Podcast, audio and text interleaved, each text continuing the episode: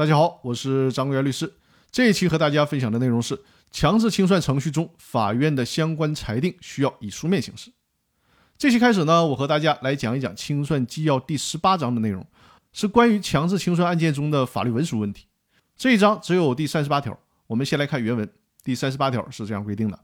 审理强制清算的审判庭审理该类案件时，对于受理、不受理强制清算申请、驳回申请人的申请。允许或者驳回申请人撤回申请，采取保全措施，确认清算方案，确认清算终结报告，终结强制清算程序的，应当制作民事裁定书。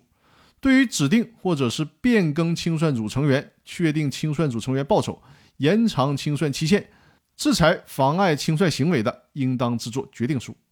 对于其他所涉及有关法律文书的制作，可参照企业破产清算中人民法院的法律文书样式。这条呢是关于人民法院在审理公司强制清算案件当中制作法律文书的规定。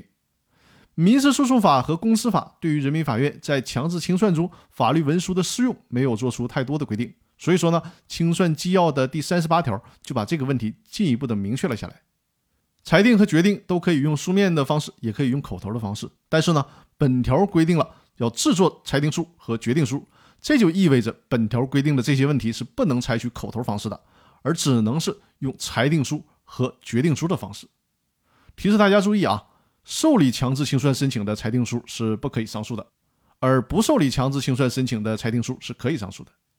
那关于清算纪要的第三十八条内容，咱们就讲到这里了。因为这条更多的是对法院有指导意义，我们呢作为企业经营者做一般性的了解就可以了。那好，本期的内容就到这里，我们下期继续，谢谢大家。